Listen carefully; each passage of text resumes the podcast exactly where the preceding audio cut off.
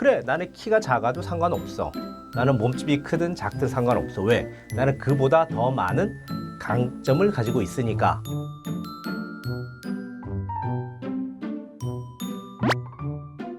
안녕하세요. IQ 비타민의 김동철 박사입니다. 반갑습니다. 오늘은 세상에서 제일 용감한 꼬꼬마 퐁이에 대해서 오늘 이야기를 한번 드려볼까 합니다. 우리 부모님들 사실 아이의 키 그리고 또 몸집 아, 이제 이런 것들에 대해서 상당히 관심도 많으시고 그리고 아이들 역시 본인의 또래보다 작은 키라든지 등치가 크든 아니면 작든 자, 이러한 신체적인 문제 때문에 스트레스를 받는 아이들이 정말 많이 있거든요. 자, 그래서 오늘은 첫 번째 이야기로 꼬꼬마 퐁이에 대한 이야기를 해 드릴 겁니다. 사실 이 동화책으로 예를 든다면 키가 작은 아이들이 키가 커진다거나 아니면 신체적으로 예를 든다면 좀 어, 열등감이 있는 아이들이 뭐 우월해지고 이렇지는 않습니다. 이 동화책이 그런 해결책은 아닙니다. 다만 이 동화가 이야기를 해주고 싶은 요지는 무엇이냐면 그래 나는 키가 작아도 상관없어. 나는 몸집이 크든 작든 상관없어. 왜? 나는 그보다 더 많은 강점을 가지고 있으니까 라고 하는 표현들이 많이 들어와 있습니다. 그리고 내용도 마찬가지고 그래서 용감한 아이의 모습으로 우리 아이가 다 더 거듭난다라고 하는 그런 의미에서 이 동화는 참 어, 의미가 있는 그런 동화다라고 이야기를 드릴 수는 있겠습니다. 자, 여기 동화를 이제 살펴보면 어, 등장인물은 코리, 퐁이, 프리 이렇게 세 명의 아이가 지금 현재 등장을 하고요. 내용을 이렇게 제가 간단하게 설명을 드리면 어떤 내용이 있냐면 우리 퐁이라고 하는 아이가 키가 상당히 작습니다. 그래서 또래 아이들에게 계속 이렇게 이제 놀림을 좀 받아요. 보면 아, 우유를 좀 더 많이 마셔라. 또 우유를 많이 마셨는데 왜 나는 이렇게 키가 크지 않지? 자, 이러한 스트레스가 상당히 많은 것 같아요. 아이들이 이제 유치원이라든지 또래 문화에 이제 접어들면서 또래 사회성이 만들어지면서 아이들은 경쟁이라든지 아니면 우월감에 대한 어떤 여러 가지의 아, 표현들이 많이 발생이 되는데 자기가 키가 크거나 작거나 아니면 신체적인 문제가 있다라고 스스로 판단하는 것들은 사실은 예전에는 그렇지는 않았죠. 자, 그런데 집단 속에 있다 보니 아이들은 비교 경쟁을 많이 하게 되겠죠. 자, 비교 경쟁을 하다 보니까 우리 아이가 아유, 집에서는 안 그랬는데 유치원 들어가니까 이렇게 아이들이 이렇게 나름대로 어, 스트레스를 많이 받는다는 것이죠. 그래서 이러한 문제들이 많이 발생이 되기 때문에 제가 이 책에 대해서 소개를 시켜 드린다라고 보면 될 것 같습니다. 우리 여기 퐁이가 사실은 키가 좀 작아도 잘 먹으려고 되게 노력을 해요.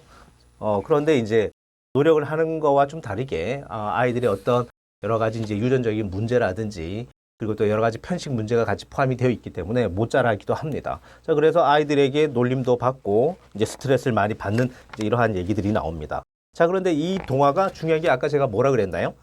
몸에 대한 어떤 열등감 이런 것들도 중요한데 우리가 필요한 것들이 뭐죠? 아이들에 대한 강점이 있다는 거죠. 자, 열등감만 계속 만들어지다 보면 결국은 우리 아이는 또래 아이들에게 거리를 분명히 둘 것이고, 그리고 또 스스로에 대한 학습 능력도 떨어지고, 그리고 혼자 있는 것들을 아이가 어, 이제 계속 시간들이 이제 지나게 됨에 따라서 이 아이는 결국은 어, 여러 가지 이제 우울도라든지 여러 가지 이제 성장 발달에 대한 문제가 분명히 생길 거라고 저는 생각을 합니다. 자, 그런데 여기서는 우리 아이가 어떻게 해결이 되고 극복이 되느냐면 보십시오. 여기 동화를 보면 괴물의 집, 어, 유령의 집 이제 이런 데 들어가는 거죠. 자, 그런데 우리 꼬꼬마 퐁이는 어때요? 되게 용감하죠. 다른 친구들은 되게 겁을 먹고 울고 막 이렇게 힘들어해요. 자, 그런데 우리 꼬꼬마 퐁이는 어떠, 어떻습니까?